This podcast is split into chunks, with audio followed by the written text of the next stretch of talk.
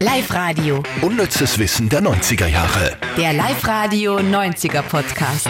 Mit Silly Riegler und Andy Hohenwarter. Sodela. Es nimmt schon auf. Das ist sehr gut, oder? Ja, wenn- sonst wäre es blöd wahrscheinlich. Hey, schön, dass ihr wieder da seid. Wir starten wieder durch mit dem unnützesten vom unnützen Wissen, das wir diese Woche äh, auf Live-Radio auf Sendung gehabt haben. Bevor wir loslegen, noch ein lieber Gruß nach Leonding zum Christoph. Der hat uns nämlich eine E-Mail geschrieben. Äh, und hat uns erklärt, warum wir für den deutschen äh, Podcastpreis in der Kategorie Comedy nominiert sind. Er hat nämlich gemeint, es liegt wohl daran, dass wir so schusselig sind und dass das aber irgendwie sympathisch ist. Oder wenn man das so zusammenfasst? Ja. Das hat er wirklich nett geschrieben. Ja. Das hat mich sehr gefreut. War ein sehr schönes Kompliment. Ja, voll. Genau, weil wir, wir gesagt haben, warum sind wir nicht in der Kategorie Wissen, weil es heißt ja sogar unnützes Wissen, Ja. sondern weil wir eben nominiert sind für den deutschen, ähm, wie heißt der Podcastpreis, im Bereich Comedy. Und da haben wir gesagt, warum denn Comedy? Ja. Genau. Aber für den Christoph war das schlüssig und das freut uns natürlich. Dankeschön, Christoph. Voll lieb. Okay, äh, sollen wir gleich losstarten? Weil vielleicht schaffen wir dann, wenn wir jetzt mehr Wissen machen, schaffen wir den Dreh zum Wissen. Entschuldigung, ich muss noch ganz kurz. Ruf die Mama an. Na, noch, noch besser. Äh, äh, das Handy sagt neuer Kontoeingang. Na, Ja, und das sagt es ja nie. aber wieso jetzt? Es ist 2. Juni. Kriegst du da Geld? Wieso kriegst du Anfang Juni? Ich, ich hab's Ende Mai gekriegt. Ich glaube, das ist ja Notstandshilfe oder so. ja, es ist wirklich ein Geld gekommen. Voll geil. Wirklich? Ah, jetzt bin ich motiviert. Super. Was viel? Ja, Ja, wirklich? Ja. Wie, wie viel? ähm, 800 Euro. Von was jetzt? Achso, so, ah, für g- irgendwelche Gefälligkeiten. Ja, ja. Okay. Oh je, das müssen wir alles ausschneiden. Na, der Christoph hat ja geschrieben, wahrscheinlich schneiden wir nichts raus und das stimmt ja auch. Ja. Wir sind viel zu bequem, um das Ganze nur mehr drüber zu bearbeiten. Und äh, ja, es soll ja menscheln. Genau. Es soll doch menscheln. Genau. Gut, also Anne Hohenwarter, wie gesagt, könnt ihr euch bestellen um 800 Euro. Und wir machen jetzt da weiter mit den Top 3 vom unnützen Wissen diese Woche. Platz 3. Und da waren wir unterwegs in den äh, Schulbüchern, also in den Highschool-Büchern der Promis, weil, weil schon witzig ist, wenn man sieht, wer mit wem in die Schule gegangen ist. Wir haben ja das schon mal gehabt mit Nicolas Cage und Slash, oder? Die waren in der gleichen Schule. Mhm. Und wer noch? Snoop Dogg und Cameron Diaz sind in die gleiche Klasse gegangen. Die haben sicher nichts gehabt miteinander. Das glaube ich auch nicht. Ja. Aber es ist schon geil, weil, also, man, man will ja nichts sagen. Die schauen Aber- schon äh, Sehr ähnlich aus. unterschiedlich gelebt aus, oder? Wer lebt? Verlebt, ja. Achso, du meinst, er schaut viel älter aus als sie? Ja. ja definitiv. Weil Cameron schaut ja wirklich nur top aus. Ja, die schaut aber, ich glaube, das ist so eine, die sowieso immer wieder, die schaut immer aus wie so ein Surfer-Baby mit 30. Mm, Also, Mhm. ja. Aber ich kann mir vorstellen, äh, Snoop Dogg hätte sich sicher irrsinnig gefreut, wenn beim Flaschendrehen ah, Cameron ja. Diaz, ja, was zum Skikurs, obwohl die war kein Skikurs. Na gut, okay. sehr gut. Platz 2. Da kann ich mir sehr gut reinfühlen in Freddie Mercury, der ja einen riesen Katzenfan gehabt hat. Ah, was hat er Ein gehabt? Katzenfan gehabt. Ja, Ein Katzenfan, äh, Silly war ein Katzenfan, insofern oder Katzenfans gehabt. Ja, als Fans.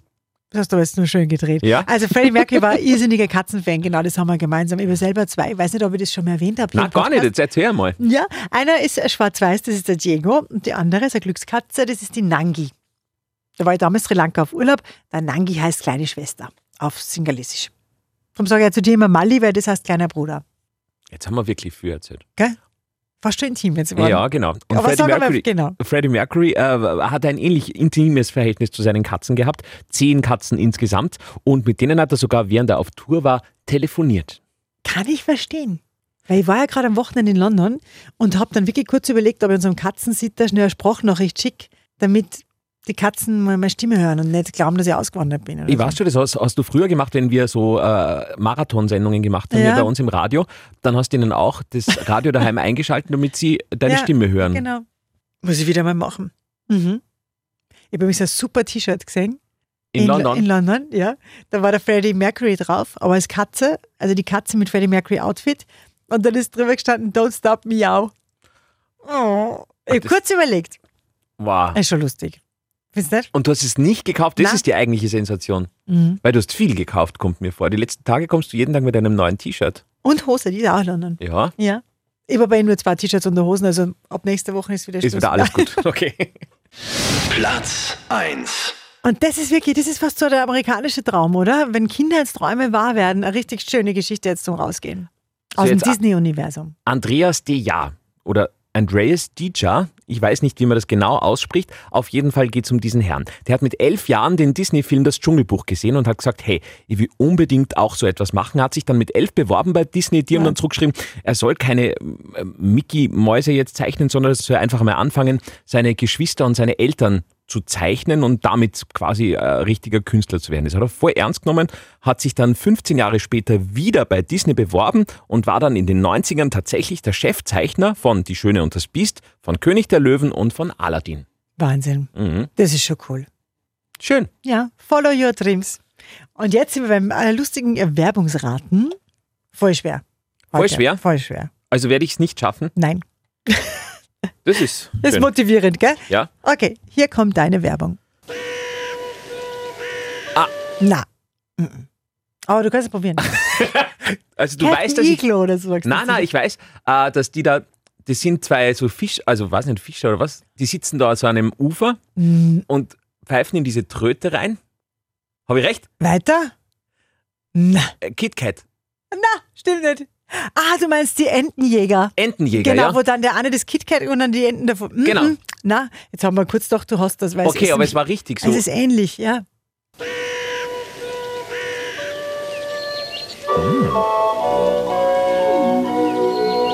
Pass auf, jetzt ist wichtig.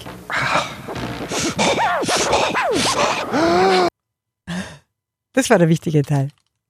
Und jetzt sollte ich schon wissen. Ja, Und was, das ist war da, der wichtige Teil. und was ist da passiert? Das mm, müsstest du auch wissen. Na, weiß ich nicht. Aber es geht auch, es, es sind zwei Männer in der Natur und der eine gibt dem anderen was und dann probiert er das. Also zwei Männer treffen sich in der Natur, sie schauen eher aus wie Jäger, ja? Ja? Das- Also du warst ja schon gut dabei eigentlich. Und dann gibt der eine dem anderen was, der nimmt es im Mund und macht dann. Und dann Also es ist ein Snack.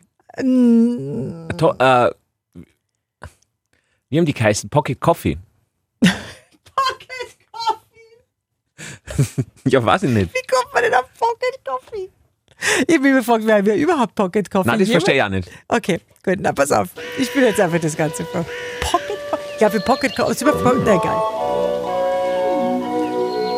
So, jetzt kommt der und gibt, macht das Sackerl auf, so ein kleines, gibt dem ein gestreiftes Sackerl übrigens.